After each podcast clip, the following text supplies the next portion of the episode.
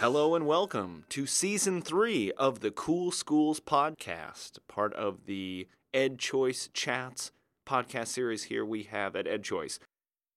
My name is Mike McShane. I'm Director of National Research at EdChoice, and I'm super excited to join you for another season of Cool Schools. You can always go back and check out the earlier seasons that we've had on our website. At the end of each season, we publish on our blog a kind of season end roundup we have transcripts of all of the podcast interviews that I did and little summaries that have all of the key details. But now it's time for season three. Uh, for those of you who may be new listeners to the podcast or you haven't listened in a while, this podcast basically has two goals. The first is to celebrate cool things. There's a lot of doom and gloom out there in education world, but I am of the contention that there's actually way more cool stuff happening there are so many thousands of entrepreneurial, hardworking, full hearted educators that are out there trying to do awesome things for kids. And I think it's important that we celebrate the, the great work that they're doing. So that's what I try and do on this podcast interview cool and interesting school leaders who run cool and interesting schools and talk to them about what they do. And the second goal is to kind of expand our notions of what schools might look like to talk about the possibilities there in education and maybe get people thinking, questioning why do schools look the way that they do? Might they look differently? Why do schools do the things that they do? Might they do things differently? And go ask those hard questions, rethink maybe some of those fundamental assumptions, and change the way that we educate children for the better. Now, one thing to note the purpose of this podcast is not to adjudicate whether or not these are quote unquote good or quote unquote bad schools. I'm not going to ask the people that I interview to parse their fourth grade reading or math scores. If folks are interested in trying to find that data, you can go on and do that yourself, and uh, I wish you all of the luck in the world. I'm not trying to sort of attack people with this podcast. I'm really trying to have this podcast be a celebration. So that's something important to Keep in mind, if you're perhaps a more skeptically minded person, fair enough, but that's not what I'm doing here. I'm trying to celebrate cool schools, and that's what we're going to be doing. Another kind of focus this season, building on some of the work that we've done before, is using this as an opportunity to identify lessons that all schools can learn from. So, while some of these schools might function in unique and different ways, have unique pedagogical philosophies, I think that they are accumulating lessons that schools across the country, more traditional schools, whether those be traditional public schools or charter schools or private schools, I think that they can actually learn from the things these schools are doing. They may not do everything that these schools do, but that they will do some of the things, or maybe one or two key lessons, some problem that these schools were able to solve, something that these schools were able to rethink, and that they can take this back to their school and improve what they're doing, even in a more traditional context. The other thing that's happening this season is that we're going to focus a lot more on hybrid homeschooling. For those of you that follow my work, you may know at this point I'm in the process of a long kind of research project trying to understand more about hybrid homeschooling. Now, for those of you who are unfamiliar, hybrid homeschools are schools in which children attend what we would consider a kind of traditional brick and mortar school for part of the week and are homeschooled for part of the week. Now, importantly, these aren't online schools. These aren't homeschool co-ops where you know children who are entirely homeschooled occasionally get together and work with other students. These are kind of officially structured operating schools that work on this kind of model part of the week at school, part of the week at home throughout the conversations that we're going to have, we're going to talk to private schools that do this. We're going to talk with public charter schools that do this. We're actually going to talk to some traditional public schools that do this as well. So it's not really the purview of one sector or another. And again, I think that these schools actually, while interesting in their own right and a sector of the American education system that is definitely growing, I think that even if you're not into hybrid homeschooling, some of the lessons that they have learned over time will apply to traditional schools and can actually, I think, improve the offerings of traditional schools, whether those are traditional public schools, public charter schools, or traditional private schools. And so we're actually starting this season with the first university model school that opened in America called Grace Prep in Arlington, Texas. Now, it's important to note here at the beginning that university model schools are a type of hybrid homeschool. So, all university model schools are hybrid homeschools, but not all hybrid homeschools are university model schools. We're going to talk to some university model schools and also some that are not. So, it's an important thing to state at the beginning that university model schooling is a particular manifestation of hybrid homeschooling. They are very particular. You can check out their website and the overall organization that oversees it is called NAUMS.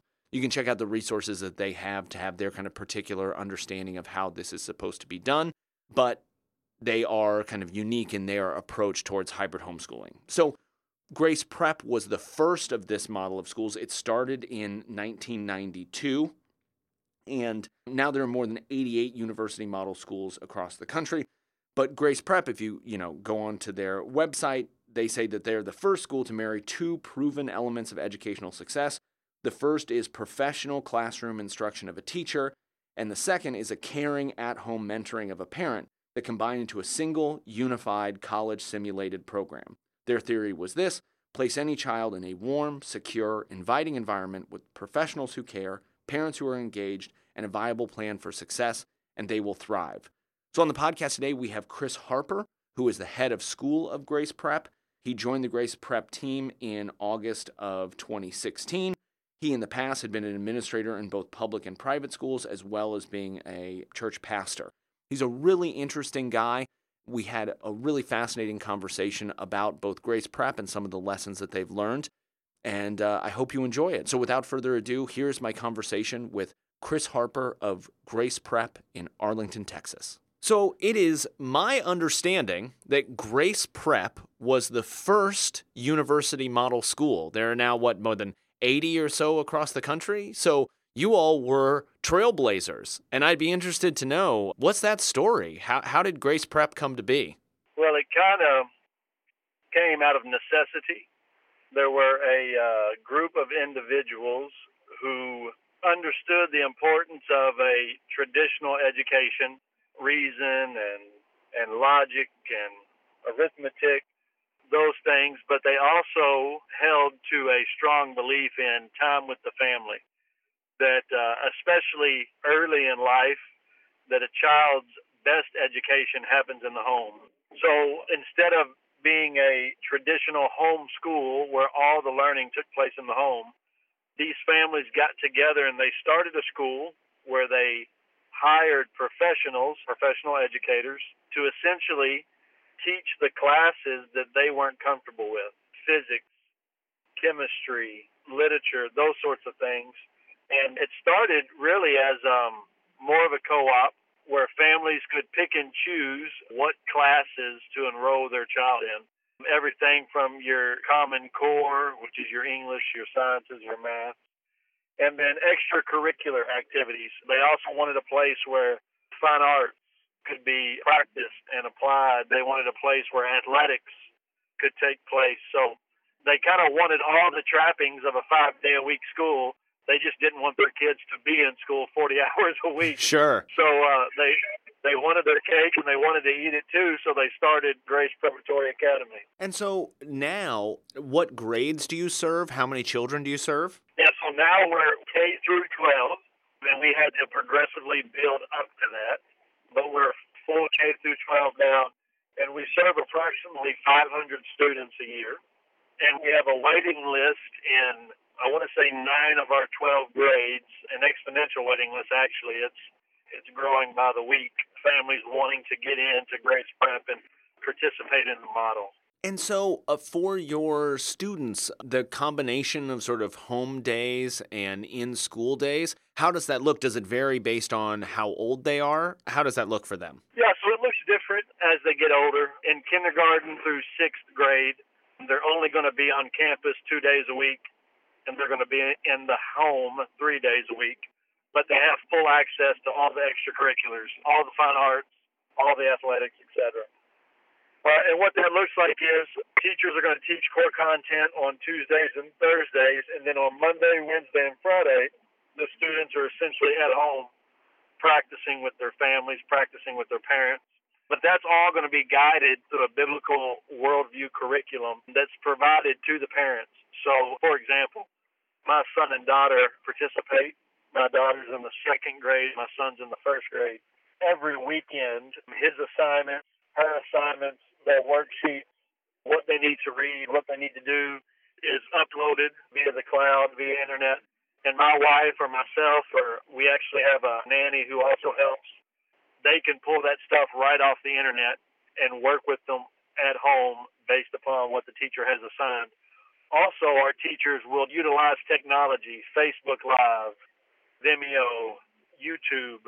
They can upload lessons as far as, you know, they can do a 10 to 15 minute teaching segment using YouTube, Vimeo, or, or Facebook Live, and then upload that, and our parents have access to that too. They can go back to that if they need further instruction. Now, as the kids get older into middle school and high school, we add a day. So it's going to be Monday, Wednesday, Friday on campus, and then you're at home Tuesday, Thursday. And that Tuesday, Thursday at home, it's a lot less parent intensive. So at that point, at that age, especially if they've been through our model, the student has a pretty good grasp of time management. They have a good grasp of expectations, and they really are self learners at that point, utilizing all the tools we've given them to complete any type of work, study, assignments on Tuesday, Thursday to be prepared for Monday, Wednesday, Friday.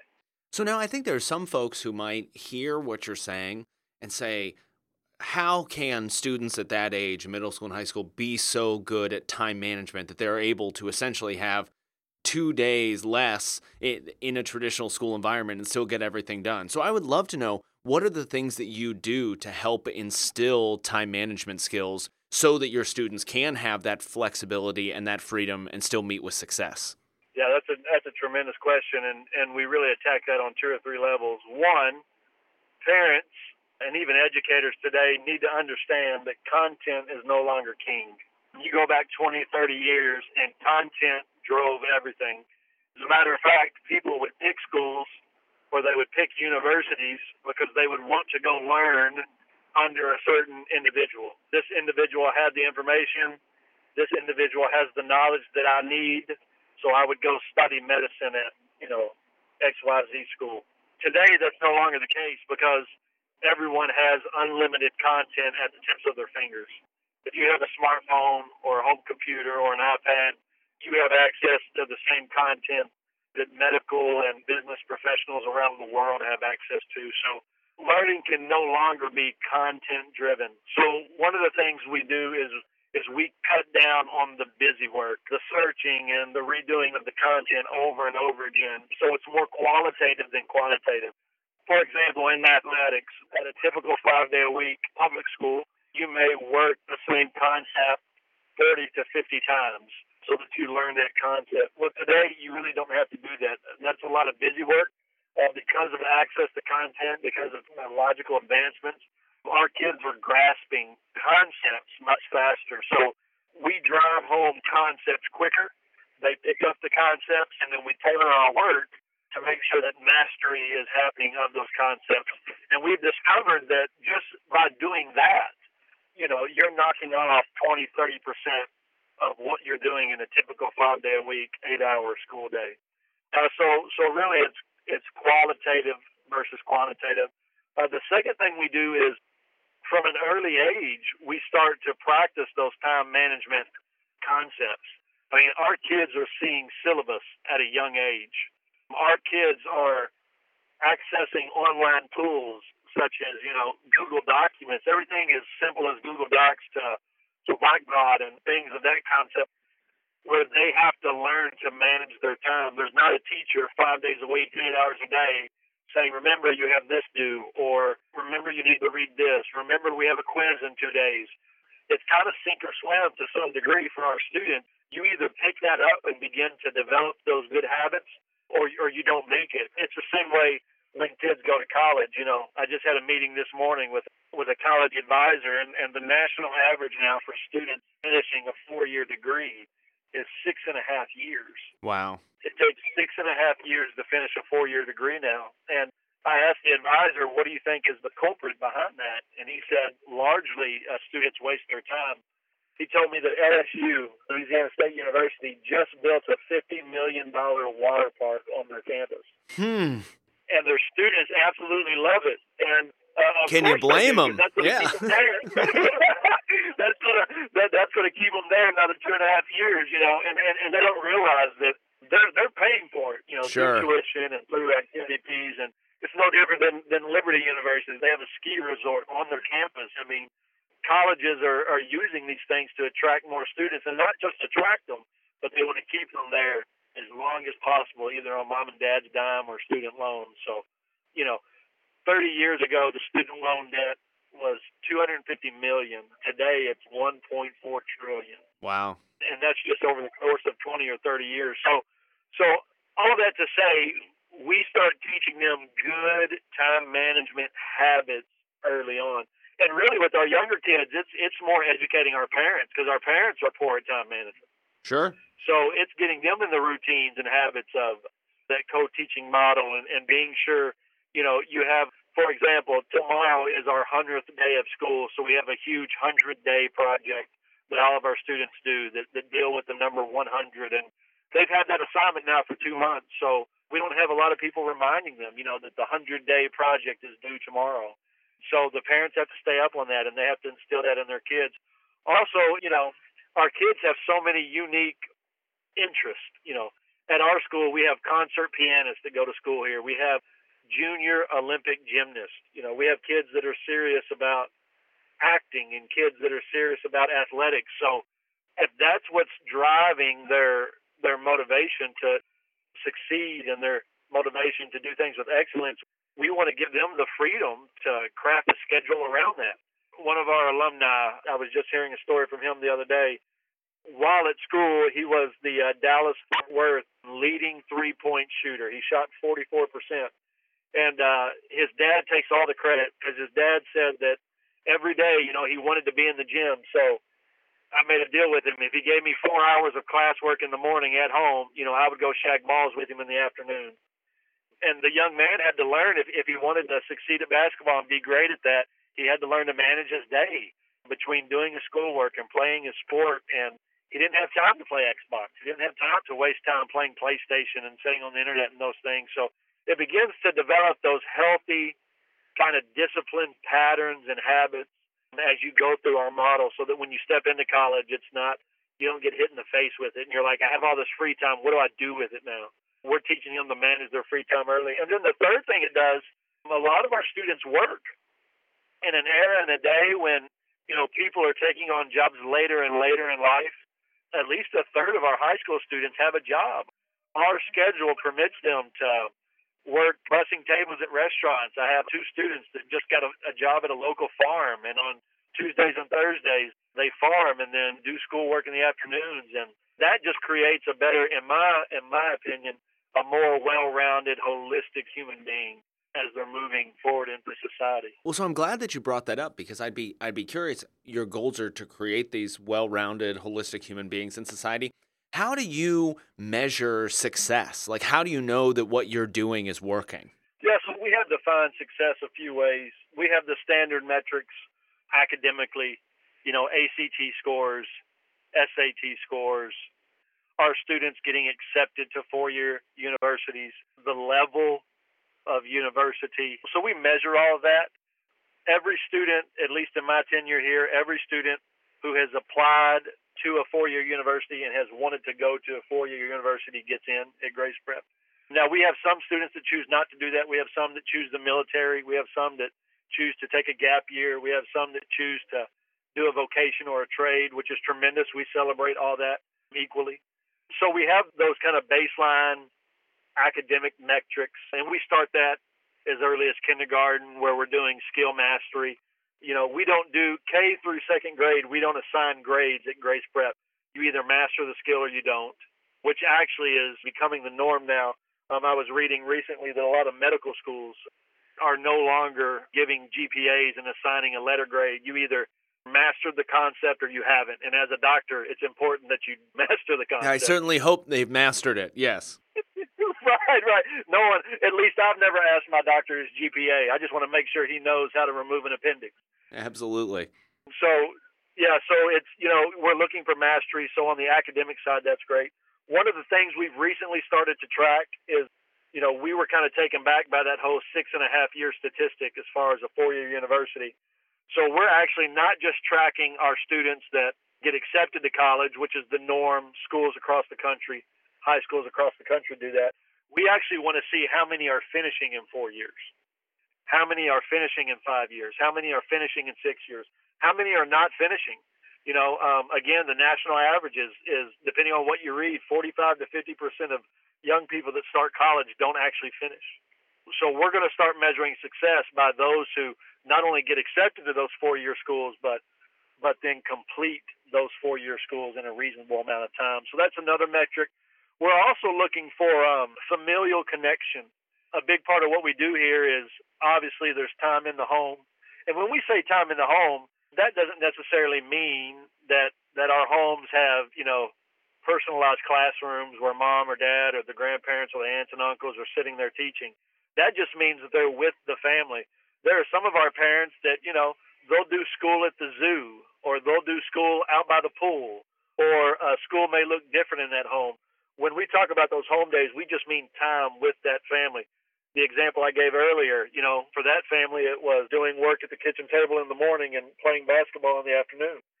So, qualitatively, we look for and we hope there's greater connections. There's a deeper appreciation for mom and dad. There's there's a deeper love for family, a deeper commitment to family, and and that's not largely quantitative. I mean, that's hard to measure. There are some quantitative measurements that we take. For example, you know, how many of our current students are alumni family? You know, are they children of, of alumni that have graduated here and seen the importance of the family centered model? So we track that, but mostly it's qualitative, and we're hoping that over the years, these young people come to sense the importance of family and then that they would replicate that in their lives moving forward. I'd be interested. What do you think traditional schools could learn from Grace Prep? And and I mean that in the sense of sort of this could be a traditional private school, like a five day week private school, or if you think about traditional public schools. Are there lessons you've learned that could apply to them? Sure. I think the biggest thing would be the time component. I don't know when or where it was designated that children need to be in school five days a week, 40 plus hours a week, and that's if you don't do anything extracurricular. If you're playing a sport or doing the debate team or whatever, you may be in school 50, 60 hours a week. We don't even, as grown people, our work week is only 40 hours. And I think it's generally accepted after that, you know, you're going to burn out at some point. So I don't know who or where. I mean, I know the history of public education. I know you know, the first school board that started in Boston and, and Thomas Jefferson and those guys wanting to take an illiterate workforce and make them literate so that they could be useful, especially during the great industrial revolutions and things like that. But I don't know when or where someone said that five days a week, 40 hours a week is the norm. I would challenge that. I would say it's overkill. I would say at Grace Prep, we've learned that three days a week, you know, 24 hours a week is sufficient and if people said, well, where's the proof? Well, look at our ACT scores, look at our SAT scores, look at the schools that our kids are going to. We've been doing this for 20 plus years now, and we've exceeded all of the nominal public schools, and we compete with your upper echelon public and private schools across the board. That's academically, socially, morally, etc. So um, that would be my biggest takeaway. Or if I'm on the outside looking in, I would have to ask the question how are these guys able to do it in three days a week? We're doing five and we're still not having the results. And the answer would be because time with the family, there's something both biblical, historical, there's something about a child being with mom and dad, a child being with grandma and grandpa, a child being with their aunt and uncle, whoever is their caregiver there is something just natural, something logical, and again, something historical and biblical with that and how that produces a better student, how that produces a better civilian, how that, in my opinion, produces a better human being. So now I would love to know, looking towards the future, What do you think the next year, the next five years, the next 10 years has in store for Grace Prep? Yeah, so we're excited. Just the traction that we've made over the last 10 years, really, Grace Prep has come into prominence, at least here in the Dallas Fort Worth area. Like I alluded to earlier, we're, we're a high demand school now. We have a lot of people wanting to get in. We're, we're looking at expanding. You know, we've started to identify markets in different cities across the country where we think a Grace Prep model, not just the university model school, but we would like to create our own brand where we would begin to franchise out Grace Preps, you know, have a Grace Prep of Nashville, have a Grace Prep Portland, have a Grace Prep, you know, San Diego, these these different types of cities. So that's actually in in the next year or two I'm going to start focusing on that. How do we take this regional presence and then take it to the next level make it a national presence. You know, we're 70 to 80 university model schools now in the country, but it's only in 20 different states. So we're not even in half the country yet. A great majority of our population in America has no idea that there is an alternative model of education where you don't have to be a homeschool parent. You don't have to know chemistry and physics and these sorts of things. But at the same time, you also don't have to to give away, you know, 40, 50 hours a week of your time with your child to a stranger, to someone who, who I'm sure is lovely and, and is a professional, but who honestly you really don't know. So we can't wait to kind of introduce that to the rest of the country and then see if we can spin off 10, 12, 15, 20 schools in the next five to 10 years. Wow. Well, what a great place to end. Chris Harper of Grace Prep, thank you so much for joining the Cool Schools podcast. Hey, it was a pleasure. You guys are doing just tremendous work, and and thanks for having me on. And if you ever need anything, let me know. Well, I really enjoyed talking to Chris there. It's funny that these conversations often will just kind of by their natural flow kind of settle on one or two topics. Sometimes I, you know, I ask a, a similar set of questions and, and, and want to see what comes out. I, I was really, really intrigued by the conversation that Chris led about time you know, time is increasingly, it's just such a precious commodity. And I think that unfortunately, I think as Chris pointed out, and probably jives with a lot of our own experiences in schooling, or I used to be a teacher and definitely feel this, too much time is wasted in schools. And it's time that could be spent with families or it could be spent doing any number of other enriching, wonderful activities. And it sends really kind of subtle messages to kids. Like if you don't respect their time and you waste their time, it's just one of those little subtle things that sort of says this is not a serious place. We're not doing serious things here. So, what Grace Prep is doing, both in their own work to maximize the time that they spend with children, but also to teach children to maximize their own time. I just see that paying any number of dividends. Again, some of these may be hard to measure, maybe these kind of longer term outcomes, but respecting children's time, teaching them to make the most of it, I think is something really interesting and something that lots of schools and even sort of endeavors outside of schools could definitely learn from. So I really appreciate Chris taking the time in the midst of a big, uh, busy school and a potentially growing operation to to chat with us here on the podcast. If you enjoyed this podcast, please subscribe. You can always check us out on SoundCloud. I think it's like SoundCloud slash EdChoice, but it's easier just to subscribe. It shows up, it does all of the work for you. Put the internet to work for you. So yeah, definitely subscribe, check out everything. And if you could do one other thing for me, head over to www.edchoice.org and sign up for our email list. You can kind of customize the stuff that you're interested with so we don't just inundate you with stuff. You only get what you want. But if you're interested in the work that I'm doing on on hybrid homeschooling, schools like Grace Prep and others that are going to be in this series, or just the general other writing and research that I do, you can get that sent to you. I have also lots of really cool and interesting colleagues that are doing cool and interesting work you get updates what's going on in school choice world around the country, cool events that may be near you, stuff that's interesting to read.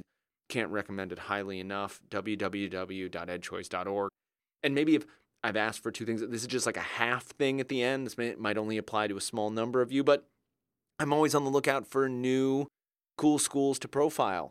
So if you know of a cool school in your area, maybe your kids go to one, your grandkids go to one, someone you know works at a cool school, please send that information my way. Email it to me, hit me up on Twitter for it, because um, I would love to talk to them about it. Anyway, take care and talk to you soon as we profile another cool school.